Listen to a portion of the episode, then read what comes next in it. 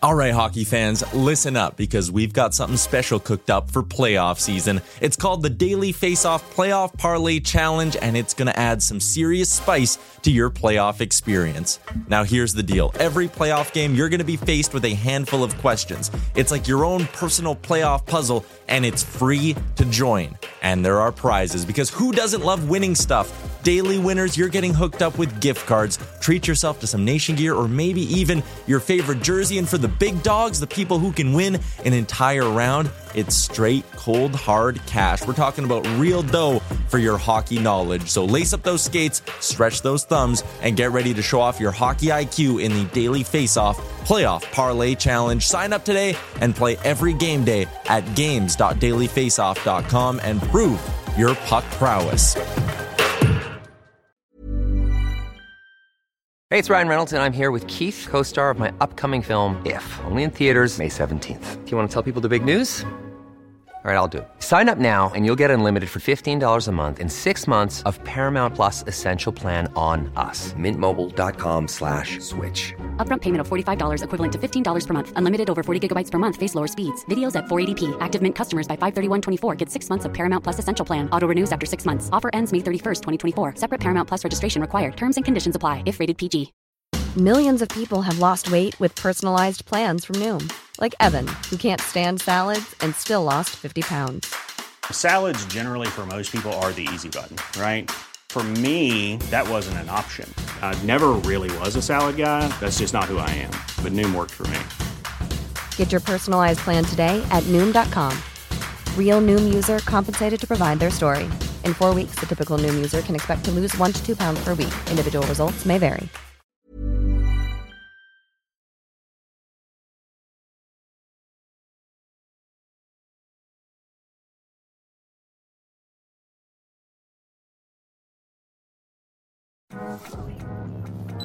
Tuned in to Oilers Nation every day with Tyler Yaremchuk, live every weekday on the Nation Network YouTube.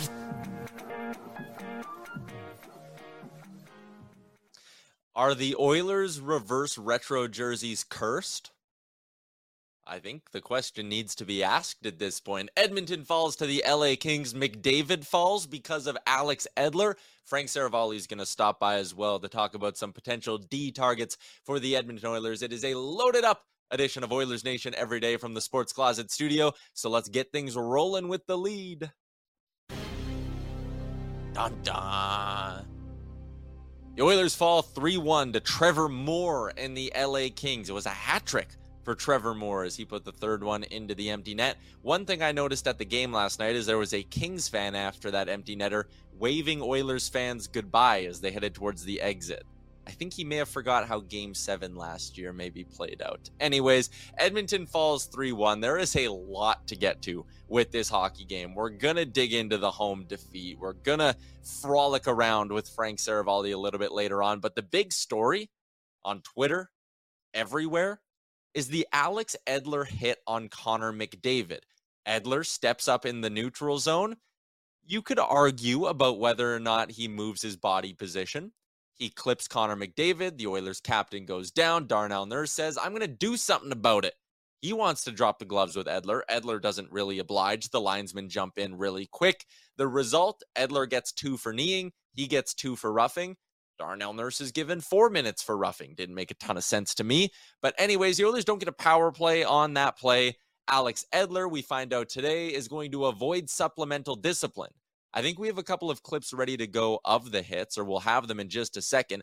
But it's worth noting Alex Edler has done this in the past. If you watched the broadcast, you heard Zach Hyman come out and talk about how Edler did the exact same play to him, got a two game suspension for it. Zach Hyman missed two months that is pretty telling. And considering that that hit happened not all that long ago, and I know the repeat offender thing doesn't actually play into NHL suspensions, it's about dollars lost and all of that kind of stuff. But Edler has a history of doing this. He's been suspended before for almost the identical hit. And yet the NHL looks at this one, a play on the league's best, most electric player, shrugs and goes, meh. Nothing too bad going on there. It's crazy. I, we're gonna play them here in, in, in a little bit, but I want to get uh, caught up on what you're all saying in the chat here because it is a uh, busy, busy YouTube chat. If you're watching on Facebook or if you're watching on the Oilers Nation Twitter as well, head over to the YouTube, hit the like button, hit the subscribe button. That's where we read the chat. So if you want to have your take heard, you can drop it in there. Rusty, Rusty, I knew this was going to be your take because you're a passionate Oilers fan. You said tough loss, officiating was a clown show. How do you give Nurse a double minor for standing up for a teammate? The amount of hacking and holding that was allowed is atrocious. I thought, you know, you, you got to give some credit to LA. They did a great job jamming up the middle of the ice. They got away with a lot, but they did play well. Rusty says Edler needs to be suspended for several games. He has a history of dirty hits in place. So here's the slow motion look on this hit you can see like McDavid is engaged with another player. He's got nowhere to go, so he tries to jump between the two. Edler ends up clipping him with the knee. I think it's hard to argue that Edler didn't know what he was doing. There's a reverse angle that I see Alex, our producer, is loading up. So we'll show that to you in a second. And Frank Seravalli, we're going to get his take on this a little bit later as well. Um, the reverse angle kind of shows Edler does stay mainly in in his lane as you're going to see here. But I would argue right there, right at the last second, there's a slight movement towards the middle of the ice, in my opinion. And that's for me why I think this could have been suspendable. He wants to make contact with McDavid. And when you're going to make contact with a player, you need to do it in a legal way. Otherwise, don't make contact with a player. I thought the hit was, I thought the hit was maybe not all the way dirty, it's a split second decision. I think Edler wants to make sure McDavid's not going past him. I don't think in the moment he's going, I'm just going to knee this guy and hurt him. I don't think so. But I also think you need to be responsible for what you do. And Edler is not being held responsible. Another element of this is that it was a nationally televised game in the US. And I, I, I said this yesterday, and Liam, we can bring you in on this as well. Skilled players get dragged down consistently in the NHL that they seem fine with it. Gary Bettman, when he was asked last year if if that's something that they want to change and if the league is an officiating problem, he said no, absolutely not. So they don't seem to want to change it. They're okay with fifth, sixth defenseman having a little bit more leeway in order to even the playing field. And I don't get it, Liam. I don't get it either. Like I don't know why the NHL sees it this way. You have the best player in the world, one of the best mm-hmm. players this league has ever seen getting taken out on a dirty play, and that could have honestly been a lot, lot worse than what it was. Thankfully, McDavid yeah. was able to continue to play, but you look back at other ones, like like you said, Hyman was out for two months. We have some a John Scott clip later on where he references another star player that that was a, pretty much ended his career. And you know, you look yeah. at other leagues like the NBA, like they have this thing always like superstar calls, and people criticize it, but also there's a reason that league thrives with its stars, and the NHL just simply does not. And it starts with the league not wanting to protect its best players. Like it's it's quite frankly unbelievable that Edler got away with this for only yeah. what do you get a two minute penalty? Like it's ridiculous. Alex, uh, I want to play the John Scott clip. You give me a thumbs up uh, when we have that available to run. Because um, John Scott on the Drop in the Gloves podcast, part of our network. And again, I, I totally understand if people are going to hear my take on it and be like, oh, Homer, like you're in Edmonton, you watch every Oilers game, you work for Oilers Nation. Of course, you're going to have that take. John Scott's usually the exact opposite when it comes to the Oilers. He's usually the last one to give the team any credit. And as a former player, I thought his take on it this morning on his pod was interesting. Um, again, we'll bring that to you in just a second here. We'll get caught up on the chat in the oh, we're good. Okay, let's play it. Let's here's John Scott on dropping the gloves on the hit. As an NHL player, Alex Edler's been in the league for over 10 years. He knows how fast the game is. He knows when he puts himself in a bad situation. He has done this many times before. He he should get 5 games for this. It's a dangerous hit. You could end someone's career. You could tear ACL, LCL, meniscus, everything, blow the whole knee out. Hyman, he put him out for two months. Could have been a lot worse. When you're going at somebody and you throw your knee at to them, it's even just to extend your leg because you know you're going to get beat. It's it's bad. I know it happens fast, and I know it's people say it's a knee jerk reaction and you, you can't control it. You can control it. You skate every single day, Alex Edler. You've been in the NHL for over 10 years. You know what you're doing. You've done that exact same play in the exact same position of the ice. It's it's a bad hit. It's a really bad hit. It could have ended. It could have potentially ruined the career of Connor McDavid. If he gets gets him the right way, his game is speed. If he hits him and he has to get a complete knee replacement, not replacement, just scope everything, LCL, MCL, everything, he's not the same player. Bobby Orr. I'm not comparing the two, but Bobby Orr had his career ended by a knee to knee. Out. Wasn't the same player. So I don't know. So got me thinking. Yeah, it's uh, it's it's interesting. I, I don't I don't think McDavid was going fast enough. And again, we've watched in slow motion so many times that maybe my perception of it is all wonky. But anyways, that was John Scott's take on the whole thing. Heading into the YouTube chat quickly here before we get to Frank Seravalli. Not exactly surprised to see how the Oilers Nation chat is taking the hit. Um, but a lot of people saying, you know, did the Oilers maybe miss a Zack Kassian kind of element last night? Darnell Nurse steps in and tries to go after him, but after that, Connor McDavid kind of took it into his own hands, I guess, with the cross check that he was eventually called for and then resulted in the Kings scoring the game winning goal. So maybe you could say, hey, going after Edler isn't the right move at all there. But a lot of you wondering, do the Oilers maybe, especially with Evander Kane out of the lineup, I think you could say, do they miss a little bit of that jam, a little bit of that, you know, protect the star element in this lineup? Squishy says Kassian would have went in, win or lose. Rusty talks about, yeah, Kassian maybe. McKay says the double minor to Nurse was BS. I didn't love it, but again, like if they would have dropped the gloves, I would imagine Nurse would have just gotten an instigator and the penalties would have washed out anyways. And maybe that's what the officials were thinking there to, to kind of look at the other side of that thing. Um, but interesting to hear John Scott's take on it as well. There is a lot I want to get to today on the show. I want to break down the game last night a little bit more in depth. I really want to talk about Evan Bouchard because I looked into some of the numbers with Evan Bouchard. I want to talk about that Janmark Klim Kostin duo as well. I want to get your take on seeing the reverse retros in person, but well, it's not Wednesday, it's Thursday. Frank Seravalli was traveling yesterday, but he carved out some time for us today. So let's get to frolicking with Frank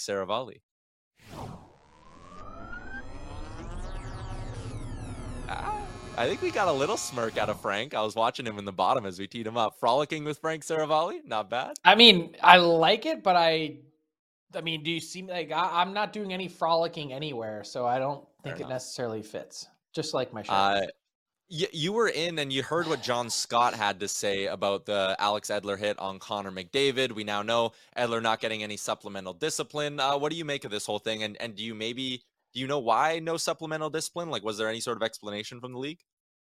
Um, no, I didn't get an explanation. I just asked the simple question: Is anything happening? And the answer was no. Um, I I had gave my take earlier today on Daily Faceoff Live. I think what clinched it for me is the angle that Edler goes into the play, and I don't know if Alex has that teed up from the earlier show or not, but um, when you look at it from that perspective, TNT had the shot, and here it is. Edler doesn't change his posture at all. He doesn't stick his leg out any further. Um, I think it's a really unfortunate and accidental play. And I I get all the things that you're saying and John Scott is saying, and I've seen the reactions, you know, from Oilers Nation everywhere. And I I, I get where the anger is because it is Connor McDavid and because they think that Alex Edler has done this many times previously, not just Zach Hyman, but also going back to the World Championships. And and he's done it before, and he loses the benefit of the doubt. And I, I agree with that part of it, but I just don't see it on this particular hit. And I honestly just don't know that there was enough space. Usually, what happens is you stick that leg out when you're in a spot where this guy is clearly going to blow by you, and it just I don't I don't see it here. I, I think it's ugly. Um, I think it's unfortunate, but I don't think that this is suspendable, and I, I, don't even think he was necessarily trying to get him with the knee. Yeah, and a lot of people are saying, you know, it's the same hit as what he did on Hyman, and he got two games for it. The one difference I would point out, if I, if I could make a defense for why this isn't suspendable, I agree with you. Like he doesn't really jump over all that much, and I think it's too hard to to to really make a case for that. But the other Kings player is kind of forcing McDavid in, right? Like if that other Kings player isn't there, McDavid's maybe able to actually fully jump around the check versus on the Hyman one from a couple of years ago. there was no player there. Hyman was like full on leaping around him for the most part, and Edler so, still managed to get him with the knee. So to to your point, like if if you watch it again from that back angle with the pressure that's coming from the the other Kings player, even if McD- even if um, Edler isn't in such a wide stance, the way McDavid is trying to squeeze his way through that gap, he's mm-hmm. probably his knee is probably at risk anyway. That it was just it, that type of pressure and play that it, it's you don't ever want to see that. I'm sure you can look how awkward how that chat. is. Like, look at him stretching yeah. one leg around it. Like, you could go around and around in circles. I, I personally think the league is getting this right. And I, I mean, I'm not carrying anyone's water, coming in totally unbiased, looking at it from a 30,000 foot view and treating this same play as if any player in the league was doing it, not just Connor McDavid. Um, you can imagine how our chat's taking it, but we'll put this topic to rest. Um, Lance, I'll give Lance the final word. Anyone does anything to McDavid, they're a bad man. Change my mind. Yeah, sure, Lance. I, that's that's the exact take I would expect our chat to have. Uh, you have a piece up on dailyfaceoff.com about some potential D-men that the Toronto Maple Leafs could target. Uh, you mentioned John Klingberg, Vlad Gavrikov uh, Matt Roy, who we saw last night for the LA Kings, Carson Soucy, and the duo of Nick Jensen, Dmitry Orlov in Washington. Where I want to go with this is um, out of out of those names, are there any that maybe fit the bill for what the Oilers could be looking for later in the season? Probably not particularly, and I, I think the Oilers are looking in a totally honestly on the long list of it's that's unfair It's not a long list. Of of the list of Oilers priorities, I would think that adding a defenseman at this exact moment in time, while that may have previously been um, a mission or mandate for this team, that it's not. Um, I think it, it starts down the middle that they I think they'd ideally like to add a really strong center. I think the second thing when you're looking at the bottom six you mentioned Jam. Find someone tough to play against, whether it's old school brawn and toughness, um, and not necessarily like you know in that style, but also someone that's totally relentless on pucks. Um, that makes your team really difficult to play against. The Oilers in their bottom six have none of that, and if they're not scoring, what are you getting out of that group? That's the big question mark. That's what they've been focused in on. Um, and I would say the longer the Jack Campbell thing goes on, and depending on how Stuart Skinner plays, you could probably even make an argument at a certain point. Not that I think they're going to do anything related to it, but that goaltending might be ahead of the list than defensemen for the Oilers.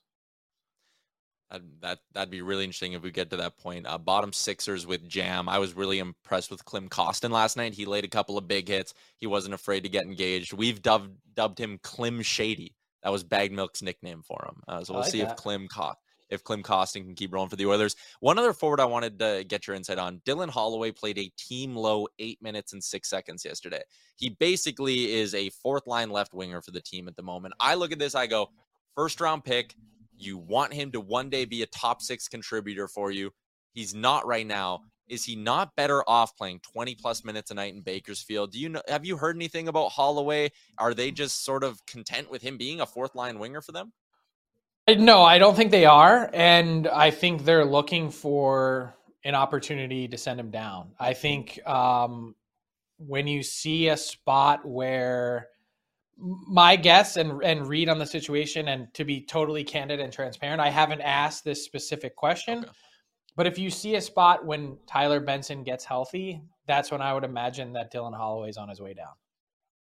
Yeah, and we talked with Gregor earlier in the week, and he brought that up, and I'd I'd been talking about that for a couple weeks too. Like it would make sense. Benson, I think, impressed them in camp. He had a really good training camp and preseason. The injury, as it usually is with him, is just what's getting in the way. Um, I also I want I want to talk about this because I loved it today on Daily Faceoff Live. You have an idea about changes to penalty shots. Take us through kind of like the whole the whole story angle here with penalty shots and coaches maybe having a choice. Okay, so this is totally my idea, not one endorsed by the NHL or their officiating department, but I wanted to throw it mm-hmm. out there anyway, just for debate and discussion. One of the things that they talked about in the GM meeting on Tuesday in Toronto was the idea of penalty shots. And if there's a borderline play between penalty or penalty shot, which direction would the NHL's GMs rather see officials err on? Would they like to see more penalty shots or more penalties? And I said in response to that, just chit chatting with a GM, and then I brought it to a few other people. I said, well, what happens if you just gave that option to the coach and said, hey, you skate over after a, a close call and you say, I'm thinking about either one. It's your call. The coach gets the opportunity to make the choice. If you're the Oilers and your power play clicks and you're on fire, and it also is probably dependent on situation in the game, you say, I'm going to take the power play. We get a lot of really good looks. We click at 30 or 33% or whatever the number is, and we're going to take that. But if your power play stinks, or depending again on the situation in the game, you say, I'm going to take the penalty shot. Um, I tend to personally lean toward the idea of taking the penalty shot every time because you know you're getting a clean look. And Stephen Ellis made a great point on the pod or the show today too, saying, "Hey, you're also taking out the consequence or potential consequence of a shorthanded opportunity against. You don't. There's no guarantee on a power play you get a clean look. So I would take the penalty shot, and it also depends on who's shooting. Like if it's I don't know, pick a guy from the Oilers, Derek Ryan, that was fouled, and you're like, hey, this guy needs to take the penalty shot. No, you're probably choosing power play. But my point is, let's increase the drama. Let's increase the ability to second guess and have fun with it the day after. And let's give the coaches the idea and an option to choose.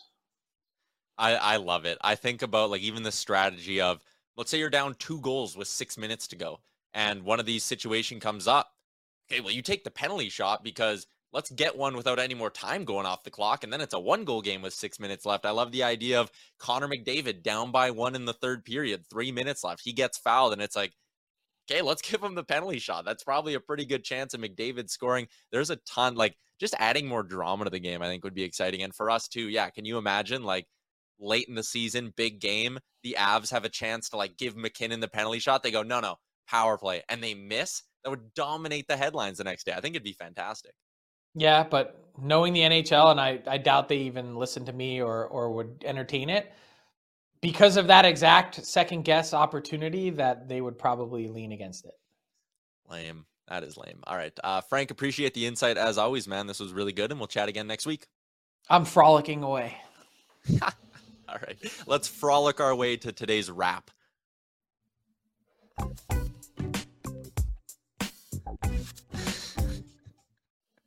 Uh, big thanks to Frank for joining us. If you want more Seravalli insights, Daily Faceoff live every single day on the Daily Faceoff YouTube. You can find Daily Faceoff on YouTube. Do me a favor, hit the subscribe button. 10 o'clock Mountain Time, 30 minute show, runs through a bunch of topics. It's a really, really good show. I'm there every day as well. Daily Faceoff on YouTube. Go give it a watch. Uh, let's catch up on what the chat is talking about. A lot of you want to want to hit on Jesse Puljujarvi. And I saw the tweet that kind of went like Oilers Twitter viral yesterday about how, you know, he's had this long extended look on the top line with McDavid. He's got one assist. My counter argument to complaining about Puljujarvi's production in that spot is who is producing right now for this team at five on five? Because the list is pretty slim. And maybe that's like a unfair chicken in the egg kind of discussion here. But since the start of the road trip, it's now been five games, if you count last night as well. The Oilers have scored six five on five goals. They aren't getting a lot of production at five on five. It's not like Nuge has four goals and Connor scored three times and Puljujarvi's just the dead weight. Or it's not like the second line is humming along at this unreal clip. Although Foegele had a nice goal against Florida, I know. But it's not like everyone else is humming and Puljujarvi's dead weight. No one's really moving that well at five on five right now. So I don't know if I really love the idea of calling up Puljujarvi. I actually thought last night was his best game on that line. So I don't know. He he looked impactful to me. A lot of you talking about Klim Shady, Klim Kostin, how good he looked. The numbers back it up. I, I again yesterday, another example of me being wrong. Jay was pretty excited about the idea of Janmark and Kostin and seeing what they could do. I called them AHLers. They kind of showed last night that maybe they have a chance to be productive for this team. Again, digging into the on ice numbers here the two players, the best shots for percentages at five on five were Janmark and Kostin last night. When Janmark was on the ice, 11 5 on five minutes, that's a lot of hockey for him to play as well. Oilers outshot him 9 to 5. When Kostin was on the ice, Oilers outshot him 7 to 4. Those two actually made some good stuff happen when they were out there. So I, I think that third line maybe actually has some potential. And I love the jam that Kostin plays with as well. Like he's a big body. Janmark moves well too. but Kostin's a big body. He has some decent hands. I don't know. We we might have an interesting little bottom six player on our hands here. And I think, you know, it's only been a month. You never know how these things go in the long run. But I think that was actually a pretty smart little move by Ken Holland flipping Dmitry Samorukov, who, when you look at where he was on the depth chart, he was buried down there. You were never going to play him above Broberg or Niemelainen or Ryan Murray. So a, a smart little play um, by by Holland to flip Samorukov for Klim Kostin. I like that duo. I think there's some potential. Okay, we need to have the Evan Bouchard conversation because yesterday there were some concerning elements of his game. He struggled to get pucks through. In the first period alone, I think he had four shots get blocked. I'm pulling up the individuals from last night. So Corsi for, individual Corsi for is how many times a player or a team directs a puck towards the net. It can get blocked, it can go wide, it can hit the post, it can go in and get stopped by the goalie. Any one of those five outcomes, if the player does it, it's a Corsi for event. Bouchard had 13 of those, so 13 attempted shots. He only ended the game with three shots on goal. So out of his 13 attempts, only three of them got through. Some of them missed the net. There was at least two I remember that missed the net. One of them was early on in the first period, and a bunch of them got blocked. And that's led to a whole thing on Twitter Bouchard's this problem. Can't get pucks through. Every he's all he's shin pad assassin 2.0. One of the best nicknames Jason Gregor's ever come up with. It was for Andrej Sekera, shin pad assassin. And everyone's calling Bouchard shin pad assassin 2.0. I don't get it. And people are jumping on this guy. And he's 22 years old. We've done this how many times over, let's not even do 10 years. Let's do 20 years in this organization. Tom Poti, before my time, did it with him. Justin Schultz can't play too soft, will never win. Stanley Cup teams don't have Justin Schultz on their blue line. You trade him to Pittsburgh for Magic Beans. He goes and gets two rings. He's still in the NHL right now. Did the same thing with Jeff Petry. He's soft. He'll never be able to defend at the NHL level. Can't think quick enough. Blah, blah, blah, blah, blah. Ends up being one of the better defensemen in the NHL, a legit top two, top pairing kind of guy for what now? Almost a decade, I think. And you gave him away for more Magic Beans. So everyone here is sitting going, oh, you, you throw in, you move Bouchard. He's part of the problem on the blue line. Blah blah blah blah blah. He's he's 22. If you want good homegrown defensemen, you need to live through the growing pains that come along with that. And last year, I think he had a really good year with Duncan Keith. This year, he's maybe taken a step back in the first month and a bit of the season. But one of the lines that Lowetide love to use is that development is never a straight line. It doesn't always just go like this. And you go from first round draft pick to third pairing D man to second pairing D man to superstar. Boom, done. It never works like that. And this is Bouchard. You know, last year he went like that. Maybe now he's just going like that a little bit. But that doesn't mean he's not going to go like this and bounce right back up. That can happen. I think it will happen. And anyone who's saying, and I like McKay, Bouchard should not be moved. I don't know who's saying that. A lot of people are saying that. And a lot of people are mad about the whole block shot thing. So I went and I dug into the numbers. Bouchard this season, amongst defensemen who have played at least 205 on five minutes, and there's 145 of them. Okay.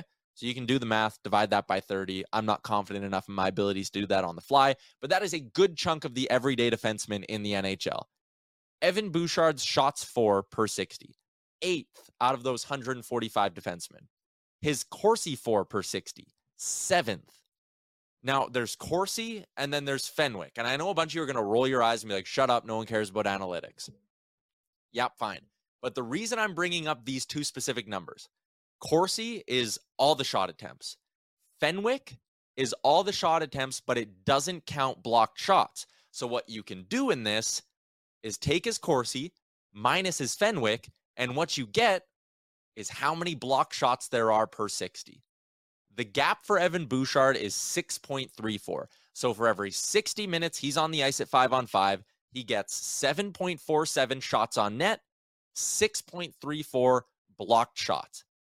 Instances where players get in front of him. And you're probably, you might, I mean, with no context, you could be like, hey, that's not good. So I went and I compared it to the other players in the NHL who shoot the puck a lot. Brent Burns, best player in the best defenseman in the NHL at getting shots through. You know how many block shots he has per 60? 6.67. I'm doing a lot of math on the fly here, but that number is higher than Evan Bouchard's. Brent Burns, best defenseman at getting shots through, has more shots blocked per 60 than Evan Bouchard. Dougie Hamilton would be the next guy on that list. His number, 6.10, right there with Evan Bouchard. Jacob Trouba is actually very good at it. I will give him that. His number is more like 4.5. Rasmus Dahlin having a great season. His number is very good as well. But there are a lot of guys. Erik Karlsson's number, worse than Evan Bouchard's. Roman Josi's number is almost eight. It's like 7.8. Evan Bouchard, yes. Is he having some shots that are getting blocked in the last couple games? Sure. But to blanket say this guy can't get pucks through is false. He's one of the best defensemen in the entire NHL at getting pucks through. Does he have a lot that are blocked? Sure. But similar to the, the, the blanket stat of giveaways for forwards, when you go look at who gives away the puck the most amongst forwards in the NHL, it's usually a lot of really good players because they have the puck on their stick a lot. So if you're Evan Bouchard and you're attempting more shots than anyone on the Oilers blue line, and he is, if you compare his individual Corsi for per 60 to every other Oilers D man, he's at 15.62. That's 3.3 attempts more than Darnell Nurse on a per 60 basis. LA, as QF Pro says, had 30 block shots in that game. They did a great job of getting in the lanes. But the blanket statement of Bouchard can't get, get pucks through is false. It's flat out false. Brent says the NHL is not a development league. If Bouchard is not ready, he needs to be sent back down. But he is ready. This is the stage we're at in Evan Bouchard's development. There's going to be rough patches because the guy is 22 years old. That'll happen. You need to live with it because in the long run, you're going to be better off for it. What they shouldn't do is what they did with Darnell Nurse is sit there and look at an unfinished product and go bridge deal, bridge deal. Oh shit, we need to buy eight UFA years and it costs us a ton of money. Then everyone complains that he's overpaid. Lock this guy up now. Start talking contract extension with Evan Bouchard yesterday and say, hey, yeah, you're fighting it a little bit right now, but we want to give you seven years by five million and get a bargain like you did with Oscar Klefbom because that's the potential I see in Bouchard. He is more than capable of being Oscar Klefbom 2.0. The concerns with him, I mentioned those 145 defensemen who have played over 205 on five minutes. He's fourth in giveaways. He's got to be better with the puck in his own end. 100%. No one can argue that. That's a fact. The giveaways need to be curbed a little bit with Evan Bouchard. But again, look at what he's being asked to do handle legitimate, consistent top four minutes on a team that's has Stanley Cup aspirations. He's got to go up against top flight NHLers on a nightly basis, and that's a tough thing to ask a young defenseman to do. Uh, Liam, I want to get your take on this because I've basically just been rambling and spewing numbers now for like 10 minutes on this topic. Um, but like the giveaways, yes, it's a concern. There's a lot of players on this Oilers team who aren't playing well right now. And you could say Evan Bouchard's having his struggles. I get it. But there's a ton of potential with this guy. And I feel like sometimes people just get a little bit too in the moment focused and then they latch on to certain things like the block shots. Yeah, I, I like what you said about the tra- trajectory of a prospect. Like it's not just going to be a straight line. If that was the thing that Lowetide said, right? Like you gotta you gotta take what you get with him. I, I think everyone knows defensively he's not amazing, but I think he's got a lot better this season too in some aspects. One thing I would actually like to see Bouchard get better at is playing with maybe like a little bit more urgency in some parts of his game. I think that would actually help him a lot yeah, at both ends of the ice. Sometimes he's a bit too relaxed, but I'm not too worried about the shots because he's actually like trying to create something. And those numbers you said there, like back it up greatly. Like to send him down, just it simply doesn't make any sense at all. Like he would absolutely light up the AHL. He is an NHL defenseman, arguably the best offensive defenseman on this team. So you you'd miss a big element there. I think he's just he's just a hitting a hitting a bump in the road, and this this team as a whole is right now defensively. The Oilers are not a yep. great hockey team. Once they turn that around and figure it out, which they will this season, Bouchard's numbers will also get better.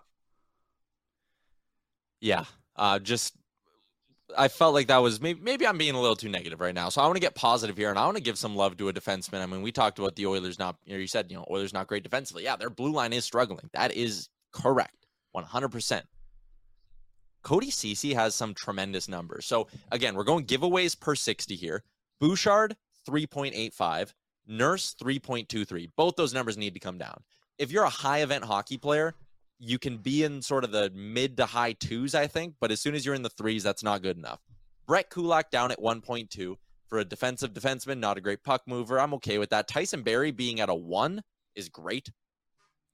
Cody Ceci's all the way down at 0.43. So again, per 60 minutes. So if Cody Ceci averages 25 on five minutes a hockey game, that means he is only committing one giveaway every six ish games. Right? Two, four, six, two, four, six, 0.43, double it. So for every basically six games of Cody Ceci, he's giving away 0.86 pucks. Not even a full giveaway. That's crazy. Cody Ceci is one of the signings. I may be the that might be my most incorrect take ever because I was pissed when they signed the guy. I think a lot of people who watched him in other markets Alex would have had a front row seat to a young Cody Ceci in Ottawa. He's smiling and shaking his head. Disaster. In Toronto, he was terrible. Pittsburgh, he got better. The Oilers give him four years, and it's like, what the hell are you doing? We need good defensive defensemen, not just high event chaos.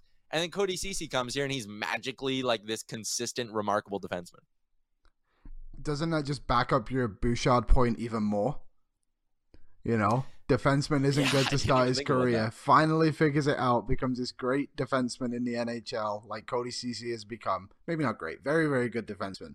Just let Evan mm-hmm. Bouchard play it out. It is I agree. This team right now is is frustrating on nights to watch them because you can just see the potential there and then stuff happens. Oh, how are we losing this game again at home? But everything I think everything's gonna be okay with Bouchard and the Oilers as a whole. So let's chill out a little bit. Let's just blame Edler for everything at the moment, then we'll be fine. Uh, Russell asks, when is Yamamoto coming back? He's expected to make the road trip. Jackson said that in the chat as well, actually. Yeah, expected to make the road trip, not expected to play Saturday. I wouldn't be the least bit surprised if at some point next week, Holloway is down. Devin Shore might be down too. On like he had a brutal giveaway, then crashed into Skinner yesterday, and he's been making. I know he's your boy, Liam, so I'm sorry. He's been making some rough plays. Like I think if you had to pick let's say Benson and Yamo are healthy for the trip, and I think they both should be. Holloway probably goes down. I think we'd agree on that, right? Mm-hmm. Yeah, he'd be number So that one. means that means one of Kostin, Janmark, or Shore needs to go down as well. Who would you send down? Sure. I think yeah. it's uh, quite an easy play. So I actually I caught part of this game last night on the radio when I was driving driving around, and the names that kept coming up outside of the top line of McDavid, Draisaitl, and Hyman were Janmark and Kostin.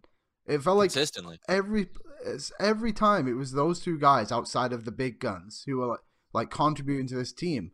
So if they're they're earning spots on this team right now, and Devin Shore is not, and I think that's fine. Like this is what Devin Shore is. He's the guy who needs to be sent back and forth. He's kind of yeah. the sacrificial goat or whatever you want to call him. Like he's the guy. he's a tweener, right? Like he can come up and give you decent minutes, but like you're not clutching your pearls if if you got to put Devin Shore on waivers. Looking right now, the Oilers have 22 players on their roster. Is that including Yamo? I see, and that's including Yamo. So actually, you don't have to send anyone down. I think you have the cap space to make this thing work. You would activate Benson. That's another 750k. Yeah, actually, you don't need to send anyone down. You could just swap Holloway and Benson if you wanted to and then you would have an extra forward. Oh my God, the Oilers would they'd have to healthy scratch a forward for a game, so you could keep everyone. I think the debate is going to be in a couple of months when Kane actually comes back. How do you keep Janmark in the lineup?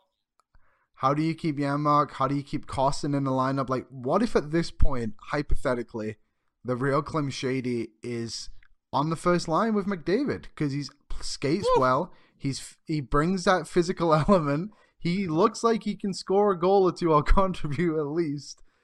Isn't that what they want from Puljujarvi? Like, what if Klim Kostin? I'm gonna say it. What if Klim Kostin is the answer?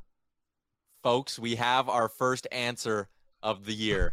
is Klim Kostin the answer? You gotta ask the question. You gotta ask the question. Think of the t-shirts. Think of the t-shirts, people. Let's make Klim the answer. I I wish I had like my little roadcast. I would have hit the air horn, like the Could Klim Kostin be. be the answer? He could be. He could be. Could be. Hey, it's Ryan Reynolds, and I'm here with Keith, co-star of my upcoming film, If, only in theaters May 17th. Do you want to tell people the big news? All right, I'll do it. Sign up now and you'll get unlimited for $15 a month in six months of Paramount Plus Essential Plan on us. Mintmobile.com slash switch. Upfront payment of $45 equivalent to $15 per month. Unlimited over 40 gigabytes per month. Face lower speeds. Videos at 480p. Active Mint customers by 531.24 get six months of Paramount Plus Essential Plan. Auto renews after six months. Offer ends May 31st, 2024. Separate Paramount Plus registration required. Terms and conditions apply if rated PG. Hiring for your small business? If you're not looking for professionals on LinkedIn, you're looking in the wrong place. That's like looking for your car keys in a fish tank. LinkedIn helps you hire professionals you can't find anywhere else, even those who aren't actively searching for a new job but might be open to the perfect role. In a given month, over 70% of LinkedIn users don't even visit other leading job sites. So start looking in the right place. With LinkedIn, you can hire professionals like a professional. Post your free job on linkedin.com slash people today.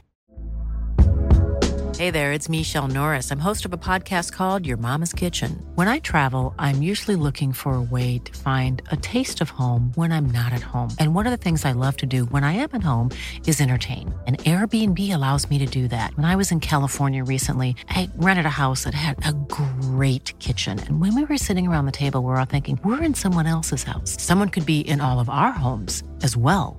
If you have a home, but you're not always at home, you have an Airbnb. Your home might be worth more than you think. Find out how much at airbnb.com/slash host. All right, uh, let's get into our daily bets for today. Brought to you by our friends at uh, Betway 19 Plus. Please play responsibly. Liam, what do you got lined up here? Because I'm sure, like everyone in the chat, or like us, people in the chat lost some coin last night on the old Oily Boys. Yep, I did not hit either of my bets last night on the old Oily Boys. So tonight I'm trying to go with a couple of safer picks. David Pastrnak over four and a half shots, minus 143. Seems high, but he's hit this in two of three. He hits this very often. And he played Philly Mm-hmm. tonight. I think Boston could do very, very well. Obviously, they're one of the best teams in the NHL. Flipping to the one of the other best teams in the NHL, the New Jersey Devils, who people were really doubting when they came into Edmonton. Now look at them. They're in Toronto. Jack Hughes is hitting his shot up very consistently too. Over three and a half, minus 125. So hoping these two, uh, a couple of safer picks tonight. I like uh, I like that Hughes one. I always get nervous betting on a guy at over four and a half, just because like no matter who you are, you have to have a good game to rip off five shots on net. Um, but Pastrnak, Yeah. like you said, he does it. So I, I like the Hughes bet though. You know who my favorite shot prop is tonight? Yeah, the Carolina Hurricanes playing? Yes. Is it Necas? Necas Yeah, or Burns? Marty one of Necas those shot two. prop. Let's ride. I love I love a good chance to bet the Marty Necas shot prop. We are absolutely hitting that tonight. I'm also taking the Lightning to beat the Flames, the Rangers to beat the Kraken, and the Breadman, Artemi Panarin to pick up an assist. So those are our plays for today. We'll uh, we'll chat about that all tomorrow. The, uh, no um, game day tomorrow, but Baggedmilk's our- gonna stop by as well. I got What a quick thing, Ty. Our producer Yeah. Alex texted us actually and said, "Would Klim Kostin have stepped up for Connor?" I think he would have. He has an NHL fight on his plate already. Lot to fight? consider there. Uh, I can't remember, but if you Google Klim Kostin, there's a picture of him punching somebody in the face. So it definitely happened once upon a time in St. Louis. But he has. I thought I, maybe it was a- sorry. I thought like maybe you had his hockey fights card up, and you were like, "Yeah, you just saw a picture of him punching a guy once." Well, when you make graphics, you have to Google these names, and I Googled Klim Kostin once, and yeah, there was a picture of him fighting. I'll see if I can pull it up at some point. It's But yeah, uh, so he, definitely has he an has NHL two career fights in the NHL. Oh, he sorry, one preseason tilt, one regular season tilt. Yes, there he is, and he's punching an There he is. Islander. You know who that Islander is? Scott Mayfield. Correct. It is Scott Mayfield. That is his one NHL fight. Good work. Uh, QF Pro, Kostin, Nuge. McDavid, line one. Great picture. There you go, everybody. Everybody can see the proof that Klim Kostin once fought Scott Mayfield. Uh, McKay says Klim is him. I'm him. I like that. Klim is him. Put it on a shirt. Jackson says just start calling him him Kostin. That almost, I love that. That actually might be just as good as uh, Klim Shady. Yeah, yeah. There's uh, there's a lot right. of potential there with Klim on and off the ice. Okay, we're uh, we're gonna wrap this thing up here. Shout out to our friends at the Sports Closet, Team Canada World Cup gear. They are going to have some gear right away with the Oilers reverse retro logo. So if you're doing your Christmas shopping and you got an Oilers fan, I saw yesterday there was a cool vintage sweater at the game. I'm hoping Sports Closet gets that one in because that looked really sharp. Uh, yeah, Canada World Cup gear, reverse retro Oilers gear, all of that stuff available. Sportscloset.ca. Can't get out to the Sherwood Park Mall, St. Albert Mall, or Kingsway Mall? Head online, sportscloset.ca. They do ship to you. They also give out gift cards. So if you have someone that's maybe a little bit pickier that you got to buy for, you just go get them a Sports Closet gift card.